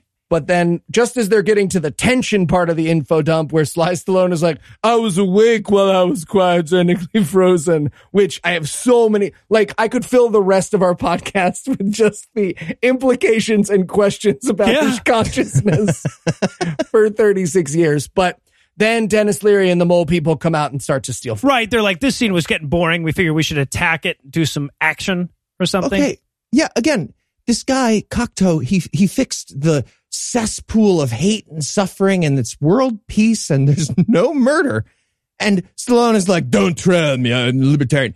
That's the argument back. And then he adds that he had nightmares and ice, and it's just like, all right, well, you know, we'll we'll fix the the nightmare in the ice thing. That's not really a big component of the world peace so much. Yeah. They're really focused on that. But yeah, it seems like the, the message that I was getting from that is that they're ignoring the, the, the problems and pretending that they don't exist with their with their paradise. I mean, I'm sure there were murders in the sewer for the sewer people and shit. Ah. Yeah, They're whatever. just not counting. Libertarians kill each other. They're just, you know. Well, yeah, freedoms. no, I'm I'm with you. Some Mad Max libertarian Thunderdome shit would be would be fun. So yeah, but but they you know, of course Sly has to jump into action and beat up all of the starving Mad Max extras. Yeah, I wrote in my notes. You beat those starving people to death, Sylvester Yeah. Stallone. and he, he describes it like he has a cop instinct here because he's a 90s cop who like picks out stuff like this this instinct is gone now Mhm. his instinct is based on seeing a guy ride ride along on a motorcycle which is illegal now and there's no gasoline Right. and he's got katana swords on his back and spiked shoulder pads Yep. You know, something about this doesn't he seem sniffed quite out right. that bad guy with his 90s cop instincts only That's one totally how they man can play sniff it. out that bad guy fuck you I got a hunch. Yeah, but he kicks all of their asses, and, and then they, he's like, "Hey, wait a minute, weren't they just trying to steal food?" And and, and Doctor Cocteau's like, "Yeah, but they were gross and poor, so They're libertarians. great job." Right. But it is gross and stupid, though. Like they could live in paradise if they just gave up guns and naughty words. They'd be fine. They wouldn't be starving. They'd be great. Yeah. Get the vaccine, assholes. or die in the sewer. You know what? I don't care, but you have to do one of those two things. Go in the sewer then. You do. There you go. All right, so Sandra and Sly head back to her place after the big date, and there's this great moment where like. The movie seems to be trying to get ahead of our jokes by pointing out what a one-dimensional trope Sly Stallone's character is. Right. And he's like, no, I'm not that trope. I'm a different trope. there are three tropes I do. Thank you very much. And she's like, do you want me to help you find your daughter? And he's like, no, we cut that part from the movie. You're my daughter now. Yeah. Like, he doesn't even want to know if she's okay. Right. Yeah. Yeah. So again, the cutting room floor, but yeah, it makes it pretty fucking awkward. Yeah. He also makes physical contact with her hand at one point during they're driving and she reaches to like type something into her cop computer to maybe find the daughter. And he's like, no, no, it's fine. But he touches her hand and she has, you know, an orgasm because she's been physically touched by Sylvester Stallone. And that Right. doesn't happen in this future reality. Honestly, I, I'm okay with that though. Like, let's have no physical contact without a good deal of red tape. Like, that's fine. if that's the new rule, great. Let's have that. I think, I know I've pointed this out in other reviews. I think we don't give the actresses of the 80 enough credit for pretending to be attracted to Sylvester Stallone. Yeah. Like- no, that's fair. What a monumental technique must have been required for Sandra Bullock not to be like, uh, I mean, yummers. Yup. She's- love she is a an good Oscar-worthy- trapezoid. It's Actor. like the roughest sandpaper you could buy outside of Home Depot, not inside. on sale. It's irregular sandpaper. So, and then of course, there was apparently a minimum number of minutes of screen time that Wesley Snipes demanded. So we get this incredibly useless scene of him over at Dr. Cocteau's place explaining that he needs them to thaw him out some accomplices. These accomplices will never factor into the movie. Well, they will turn out to be the teensy weensy flaw in Dr. Cocteau's plan, but other Well, there's that, yeah, but also, but he could just use regular. He could just go get people from the sewers and and have the same thing. Yep. Also, are we saying that at some point, because this movie takes place over a two day period, the future part, are we saying that at some point in the night he stopped to make himself tire armor? Obviously, that's what he went into the sewer to do to get some of those tire armor. Clearly. There's a large stash of shoulder pads that they had. I think that's just like what you make when you when you start a sewer colony. What are the first things you need? Oh, you're going to need shoulder Spiky pads. shoulder No, pads made of tires, right? I mean, that makes sense. You want to make sure your shoulders have good traction. So, so we, we wrap that scene up. We go back to Sandra and Sly, and there's this great moment where she proposes sex like somebody at an atheist convention gearing up to ask you for a selfie. Oh, see, I wrote Sandra Bullock proposes sex like Heath does. So yeah, I get it. Mhm. yes, there's two ways of saying the same thing. in fairness, I did literally write in my notes. Okay, this is how it should go. This is how it should go. you say, "Let's have sex now." You, the woman, to me, say that, and it's clear what's Let happening. Let me explain. And then we get the helmets and then we get we get the fuck helmets. We fill out some forms and red tape, and uh, it's good to go. Yeah, yeah, right, right. He's like, yeah, no, I could go for some fuck. And so she goes and she gets this, I guess, VR headset fuck gear stuff, Yep. which sounds great. Yeah. It, it does, but then they show it to us. Not as great. Yeah. Apparently, the problem with sex was that there wasn't enough seizure triggers. Yeah, and jump scares. Yeah, exactly. You know what really gets me going? A, a good pop scare that really gets my juices flowing. Nothing. Little Oculus nightmare. Love that. You know, you remember the ring? I like when the, you know, the, somebody pops out of the TV at me. I don't like the implication though here is that they just both get to sit there and orgasm like without having to move, and that sounds great. That sounds pretty tight. Yeah. Also, I just, it's just a personal note. So I have Caesar trigger warnings on my iPad because one of the side effects of one of my meds is you could give you seizures. So I didn't realize that you could just like turn that on. So I turned it on my iPad. So I was watching this movie on Amazon Prime and then this scene started to happen and my iPad was like, you should stop watching this fucking movie. And I was like, iPad, I know, I know. Cause it's meant for people with epilepsy, right? Like Right, people yeah. who, like, who can't see like a bunch of blinking lights. But if the iPad was like, hey, man, it doesn't hold up as much as you think with Denis Leary. it's really problematic. but so and but then of course he he he decides for a minute he's into it, but then he decides he doesn't want to do VR fuck stuff. So he rips off the helmet and he's like, "No, I want to put my penis in you." And she reacts the way any woman should when Sly Stallone proposes that. Mm-hmm. Yeah. Also, she's like, no, because fluid exchange gave us AIDS. And then after AIDS, there was this. And after that, there was this. And after that. And I know the movie is trying to pitch us like a bad future, but their point is AIDS is worth the hunka chunka. Yep. Honestly, the point of the 90s is AIDS is worth the hunka chunka. yeah, no, that's fair. That's fair. Hunka chunka, by the way, is the phrase this movie uses. Eli didn't just come up with that one. That's uh, No. That's Sly Stallone's term. Will I use it from now on? Well, to absolutely. describe sex. Will I use it when teaching my son about sex? Yes. Sly Stallone, improvise a euphemism for sex. Hunka. Chunka. Don't say chunka. Ch- chunka. The fact that sex with Sly Stallone is either hunk like or chunk like is the worst, is the second worst image that's been in my head today. Yeah, and the they- first worst was poop and seashells. so, Caviar. all right. So, yeah, she kicks him out for wanting to put his penis in her, and he goes down to his apartment, which is in the same building, apparently. He sits down, and there's just this random, eh, probably the most random boob shot in all of the 90s, right? Where this topless girl calls him, and she's like, oh, wrong number, but I had to call you, otherwise there'd be no boobs in. Why? Why did the movies need boobs, no illusions? What law was passed? because we didn't have the internet back then, man. You had to pause something. A- anyways, you don't know, man. You don't know the fucking struggle. We had dial up and we liked it. Both directions, something. Put the toaster on its side. Come on, man. But of course, this is where he sees the video surveillance footage of Wesley Snipes being unable to shoot Dr. Cocteau. And so he knows something's up. Oh, yeah. Oh, yeah. He's watching this video and he's like, in his head, it looks like a cryogenic hypnotism to make it so Phoenix isn't physically capable of shooting cocktails. it's something like that. Yeah.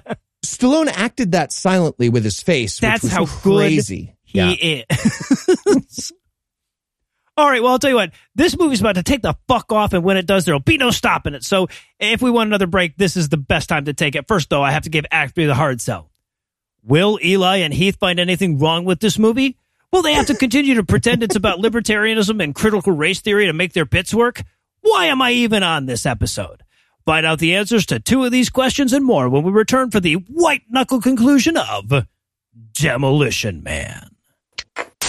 Hi, podcast listener. You know, we've had a lot of fun today with Demolition Man's three seashells, but did you know that you might be taking care of your butthole in a manner as dated as Sly Stallone's politics? That's why there's the Hello Tushy bidet. It cleans your butt way better than wiping, cuts your toilet paper use down by 80%, saves trees and all the thousands of gallons of water used to convert them into toilet paper, and it comes with a book full of poop jokes. I got Eli a bidet for Christmas last year. And it was so great, I got a bidet for my sister last year. I'm never going back. Hello Tushy attaches to your existing toilet. There's no electrician or plumber needed, and it installs in less than eight minutes. Give the gift of a clean bum to yourself or your loved ones this holiday season and get 10% off plus free shipping right now at hellotushy.com slash awful. That's hellotushy.com slash awful for 10% off and free shipping. Hello, Tushy. Because we don't have the three shells yet, but we do have these. So, uh, you're Edgar Friendly? That's right. And they don't like me so much at top, you know what I mean? I believe in a little thing called freedom of speech and freedom of choice. Hurrah! I want to choose between the bacon cheese fries and the double steak burger with extra mayo. Hurrah! Yeah. I want to make my own decisions about agreed upon medical treatments and scientific truths. Hurrah! Oh, yeah, yeah, yeah. Right? No, I want everything to go through my own personal lens of truth, right and wrong for anything that doesn't fit within that worldview to be instantly rejected. I don't know. Uh, I want to shrink be my like- worldview down so fucking small that saying I have my head up my ass would be an insult to the granularity of my worldview. I want to destroy society and culture and the concept of the internet. I want to do it in the name of a freedom that is illusory at best. Uh, uh, fucking for America. Hurrah! It's red, white, and blue. Hurrah! None of us are vaccinated. Nah.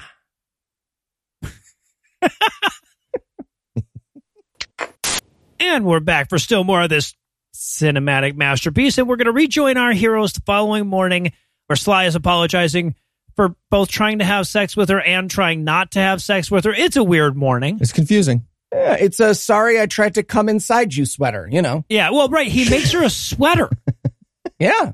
which is interesting. I Googled it. it uh, according to Google, it takes about 21 hours to knit a sweater. So he was speed knitting, clearly. Fast, I've learned. And this is where we learn that he knows how to knit because his programming when he was in the cryo freeze was knitting. That was his rehab program. Yeah, exactly.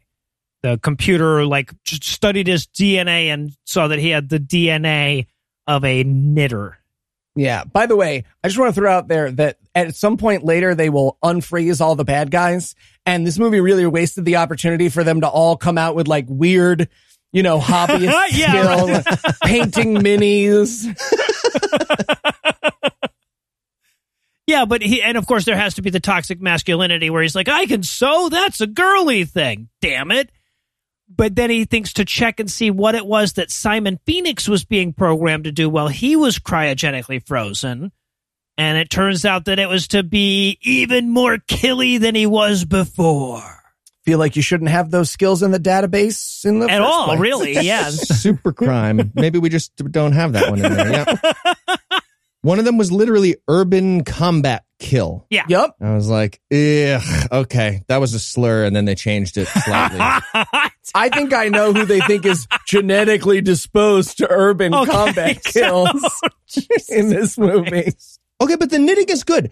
That's good. If everybody who's like Sly Stallone in real reality, just I don't know, for like a couple days, we freeze them and we reprogram them to knit. sure. Great, that would be amazing. We should do that. It'd be better than being Sly Stallone. Sure. Sure. I think honestly, Sly Stallone would agree with you at Yeah. this point. So yeah, but so Sly and Sandra head over to Dr. Cocteau's office to ask him about all this shit. Yeah, they confront him and they're like, "You're the bad guy." And he's like, well, obviously, I'm the one with an accent. Yeah, queer coded guy with the accent. Yeah, yeah, he, the bad he guy. has to be the bad guy. and I will be till like 2011, guys. Till like 2011. Ah, I'd say 2021 and counting, I think. also, it's just a tiny moment, but he says, I'm going to put him in a hurt locker. And I didn't realize that the hurt locker was an expression. I just thought it was the name of the movie. So I was like, man, this movie is just predicting all kinds of weird stuff. the hurt locker. So yeah, but this is where Sly also figures out that the target here is Denis Leary's character. So he's got to go down to the sewers and they've got to team up with him. This is also where she does another one of her, uh, Miss Malaprops, right? Yeah. Where she's like, let's blow this guy. Right. And he's like, oh, way. And I was like, oh, I- again. Let's go blow this guy is a lot more intimidating if Sly Stallone says it. Let's lick his ass too. Then Right, we're well, blow right. him and lick his ass. you, that, there's something for both of us to do then.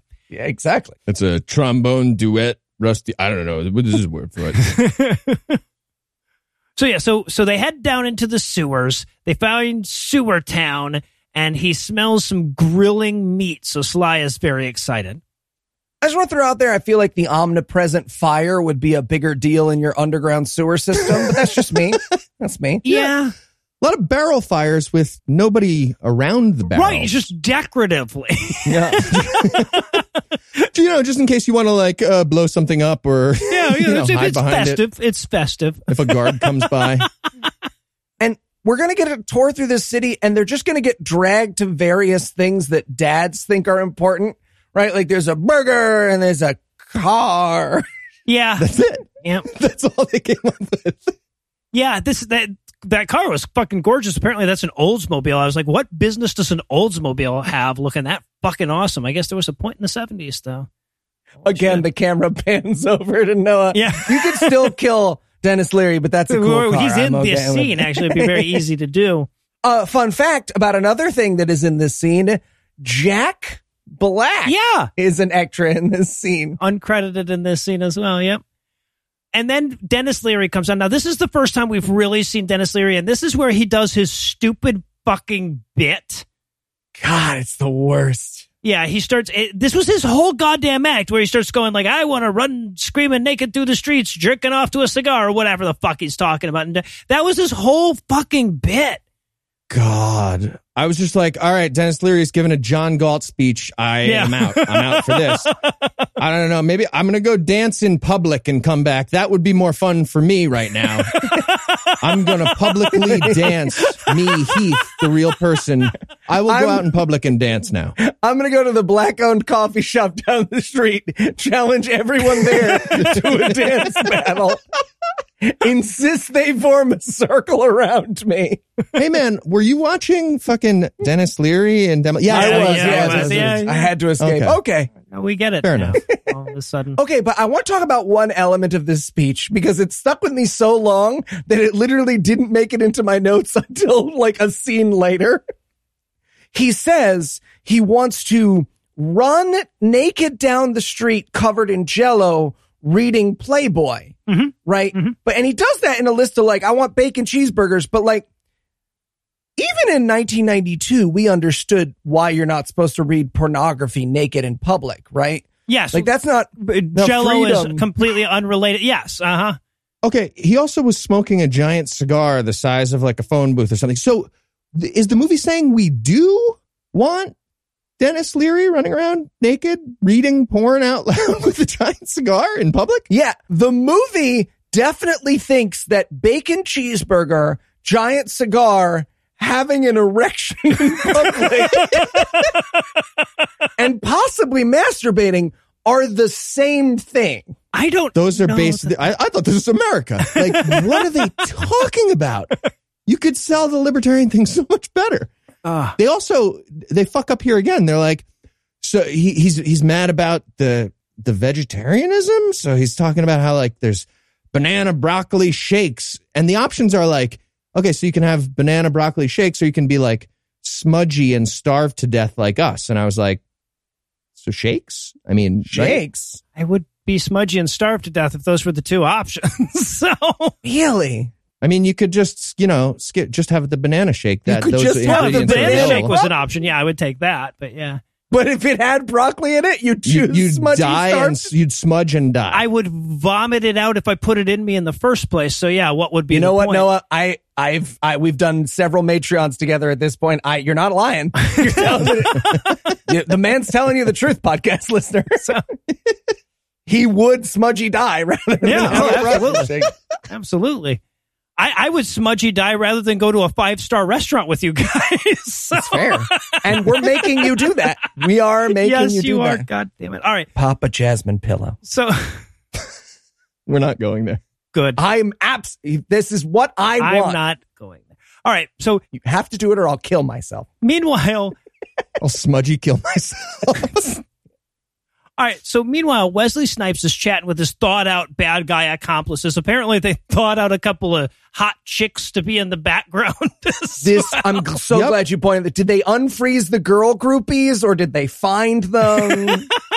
it makes the best, very little sense. also, are they producing pretzels in the sewer now? Looks Is like that- it. Looks like they it. have, and did they have a pretzel fight right before this at their table? yep. They're strewn about all over the place. Yep. They're supposed to be starving. But yeah, starving here. people have a lot of spare pretzels very often. Yeah. Yeah. Uh, It's the way Wiley Coyote always had plenty of vegetables to put in the stew once he did capture the the Roadrunner. Yeah. Oh, right, because salt is illegal above ground. because Oh, they didn't realize that. No, salt is not unhealthy for you. It's unhealthy in certain amounts. You do need salt in your fucking body. Nice. Yeah. I love the idea that they would recreate the third worst snack food of all time underground. Look, I said we will get to the shower when we get to it. I want the thing that everyone picks out of the Chex Mix, and I want it now. So, Did we make a graffiti machine yet? Okay. Good. We can move on to the pretzel maker. Yeah. hold on, hold on. Do we have tire shoulder pads? Got, got we've got a whole way. Okay, now pretzels. All right. So okay, so but meanwhile, as they're all working out what the plot of this is and everything, Wesley Snipes and his goon gang show up in the sewers to kill him. And they do it uh, uh, in the tried and true method of shooting them from very far away without aiming first and yelling about their intentions. Yep. Yep. To be fair, at least he didn't enter yelling John Spartan. That's right? true. Which is Yeah, how he right, entered right. the first. Yeah. Only fair to give warning. Yeah. So, so now, luckily though, the bar table they're sitting at is bulletproof. So Sly picks it up and and it, by, by the way, it's this tiny little, you know, it's the little round top. It's the tiny little table.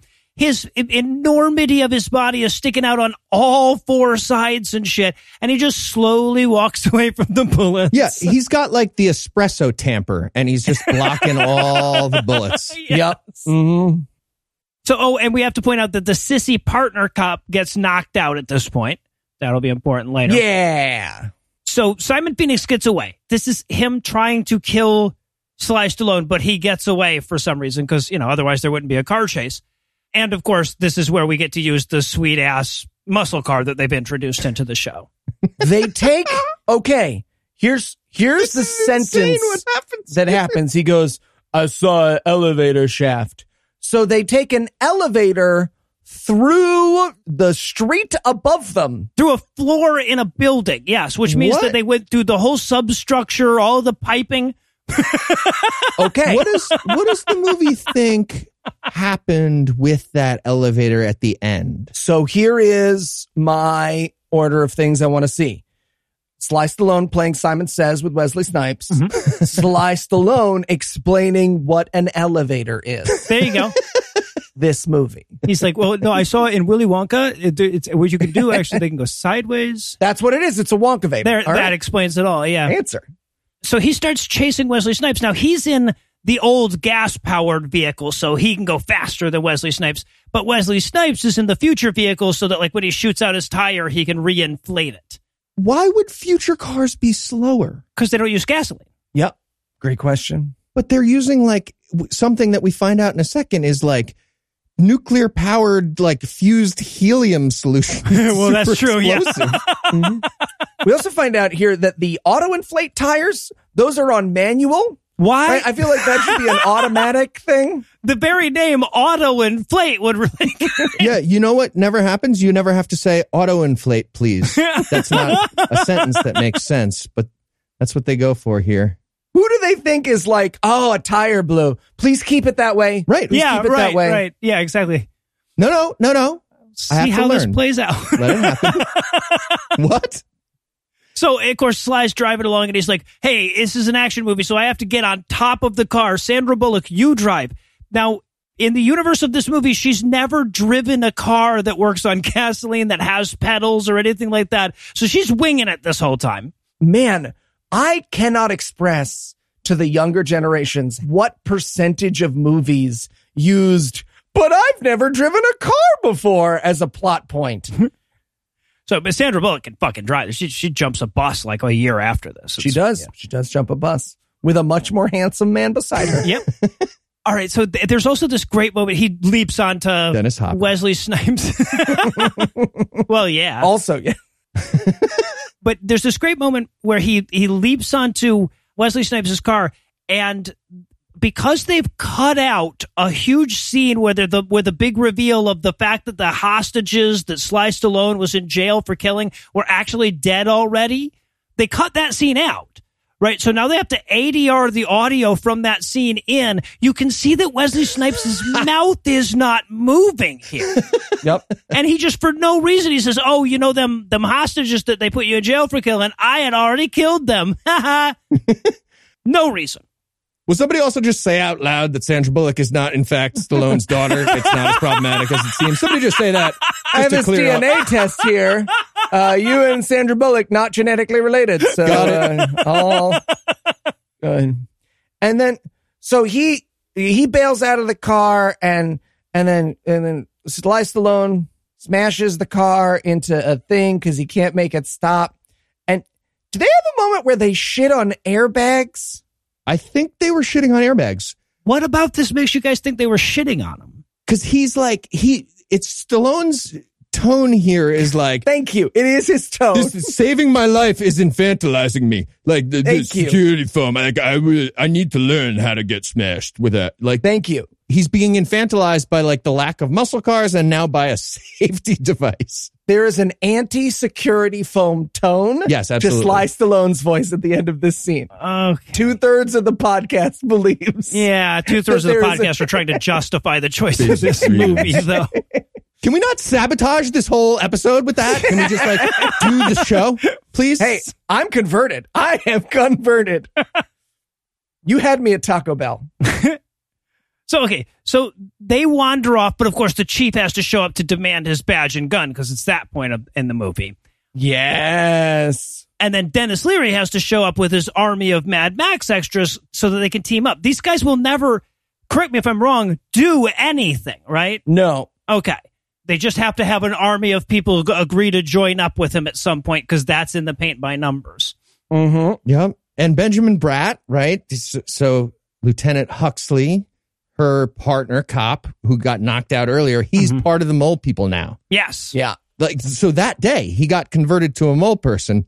So apparently they smudge you that day. Right, You yeah. get in and then they're like smudge you right up. Part of the initiation. And he's got shoulder pads. I'll say this though. I feel like that's realistic. I feel like you don't hang out with Denis Leary for 45 minutes without getting smudgy. That's true. No, that's probably fair. Um, so, oh, and then we have to cut back over to Wesley Snipes and Dr. Cocteau so that Dr. Cocteau can realize the, the flaw in his plan. Which is that the guys that he unfroze for Wesley Snipes can shoot him. Feel like you would have seen that coming. You took over society after a major earthquake and stopped all murder, but you didn't think of, but what about other people shooting you? Yeah. Like you could passively let the trolley run over him. Like there's all different ways to not actively kill somebody. right. You yeah, could not exactly. get vaccinated. There's so many ways. But yeah, so they kill him, and this is where they see Sly Stallone showing up. So he sends his goons out after him. Yes. And by the way, the goon does the same thing where he's got him like dead to rights. He leaps off of something from above him and he yells on the way down. I'm like, that's just bad timing for your war crime. man. Warning system. yeah. Also, for some reason, Sandra Bullock got really good at karate in between these last two scenes? She did. Yes, it, it's it's okay though because she spins around a lot, so it's acceptable. And also, what, what we're learning here is her big turning point as a character is becoming a cop who's more violent successfully. yes. That's that's a win Yep. for her. There's this great moment. She's like, "I killed a man with my own hands," and Sly's like, "Yep." And she's like, "I'm over it now." I was just for a minute there though. That was really bothering. no, no, you're gonna get promoted. And she's like, "It's not. We don't do that. now. We don't." Oh no, trust me, we'll always do that. we'll always do that.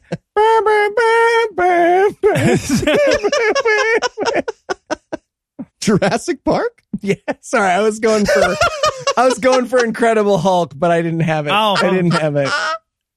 So okay, but then of course Sly has to knock her out because she's a lady and she can't be in the finale Yes. unless she's kidnapped. sorry, fighting and killing is man business. Yep, exactly. Uh, Chef, now he's sorry. I maybe killed you with this fucking stun thing. Yeah. yeah, right. He doesn't even know how that thing works. He's just like, oh, I sure hope they wake up eventually after you hit him with these.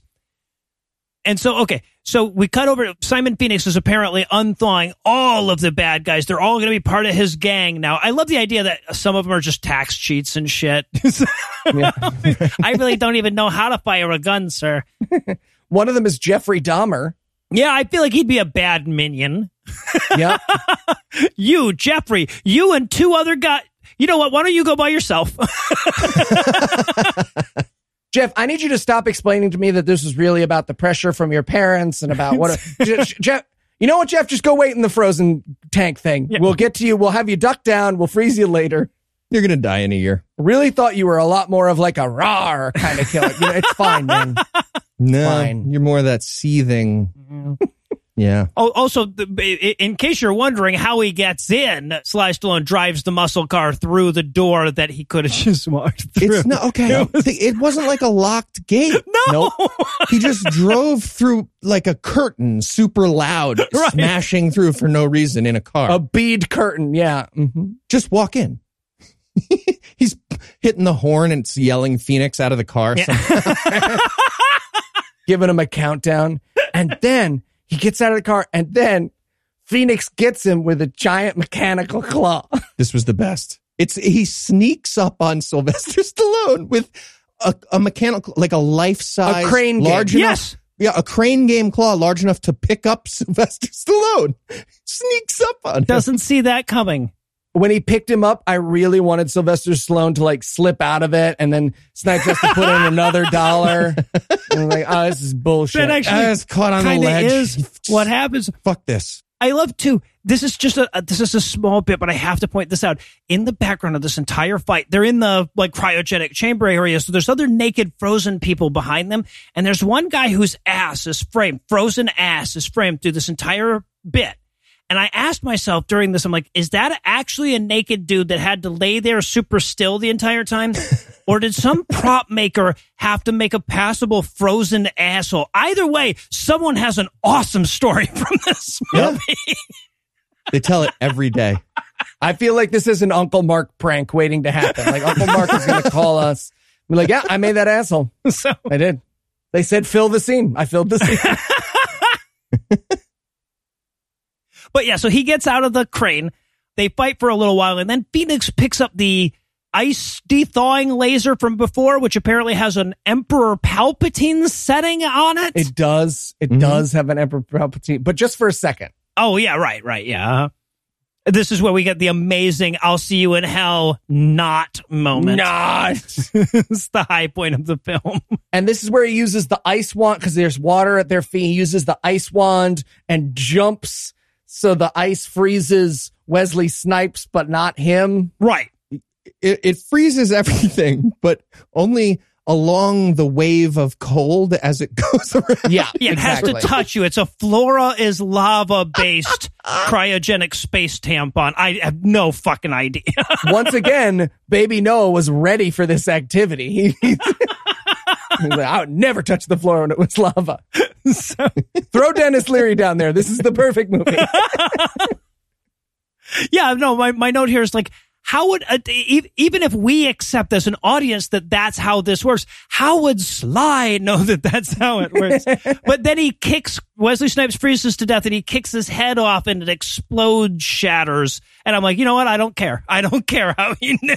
Look, I know the world has gotten better since 1992 in a lot of ways, but we're never going to say the sentence. And then after he freezes, his head gets knocked off and it explodes, shatters again. That's just Yeah. not the kind of movie we make nope, anymore. we just we lost that along the way.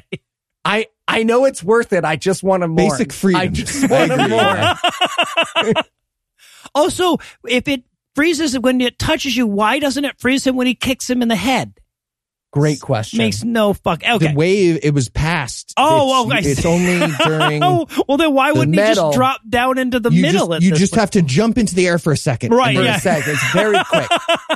freeze frame. So, all right. So, but, but, and then of course everything explodes because fuck the fuck. Yes, it does. uh, so he has to run out of yet another. This is the second exploding building he's had to run out of in this movie. and then we get the brief, you know, building still smoldering in the background wrap up that basically every 90s cop movie ended on. Yep. Where it's like Denis Leary is going to be in charge of society now. Well, yeah, he starts to do a little more stand up and Sly cuts him off immediately. He's like, we don't have time for that shit, man. no. No. Save that for Eli to watch almost every day after school when he's in eighth and ninth grade.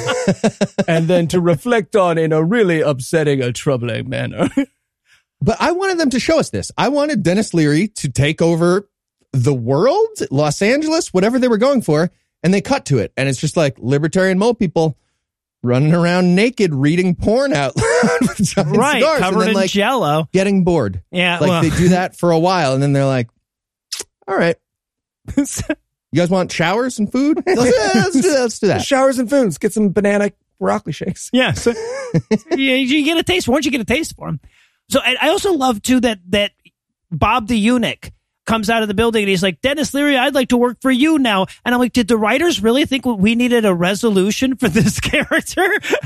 What the fuck happened to Gong Man? This is bullshit. Oh, there he is. Okay. What test audience in what mall in what Right. part of America? What clip art was covered in Where is Bob? That they were like, all right. Guess we'll do those reshoots. Okay, and, and then of course they go to walk off. Sandra and, and Sly go to walk off, and he d- does the whole like deep dip kiss thing. And I'm like, man, if somebody moved me that quickly and I wasn't expecting it, I would vomit on them. Yeah. I, Honestly, I'd lick their ass.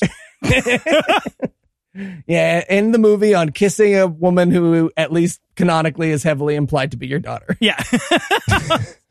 well, and then they ha- have a quick three seashells callback because let's face it, that was the part of that movie that was most likely to enter into pop culture legend status and, and did. And did. Speaking of which, I have this nice buffet of crow all set out here. I figured maybe I would need it later. Any takers? Phenomenal, awesome I don't movie. even that was- understand the premise. I think that's I think that's all yours. No, I think you can have all the crow yourself. All right, I have. I a lot of problems in this movie. I feel like the audience is going to be on my side here. So that's going to do it for our review. This is what tears our audience apart. we raise No, half no, a million dollars for Next charity. week, and Noah's on Rogan talking about how Demolition Man is actually amazing.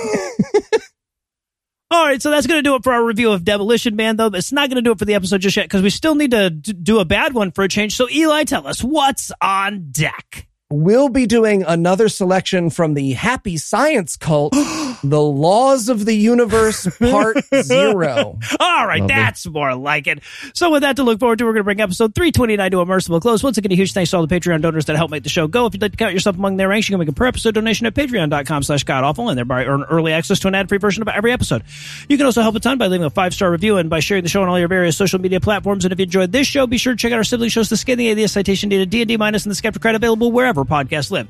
If you have questions, comments, or cinematic suggestions, you can email godawfulmovies at gmail.com. Legal services for this podcast are provided by the law offices of P. Andrew Torres. Tim Robertson takes care of our social media. Our theme song was written and performed by Ryan Slotnick of Dress on Mars, and all of the music was written and performed by our audio engineer Morgan Clarke and was used with permission. Thanks again for giving us a chunk of your life this week. For Heath Enwright, Eli Bosnick, I'm Noah Lugeons. Promise to work hard to earn another chunk next week. Until then, we'll leave you with the Breakfast Club Globes. Warner Brothers is working on Demolition Man 2. too. That is real. no. They cannot be working hard enough.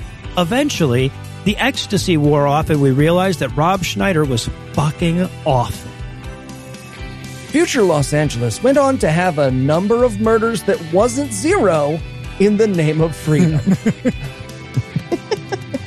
Oh, we should we should do a like a Rob Schneider movie for our Patreon bonus. oh, yes, a Schneider month. God.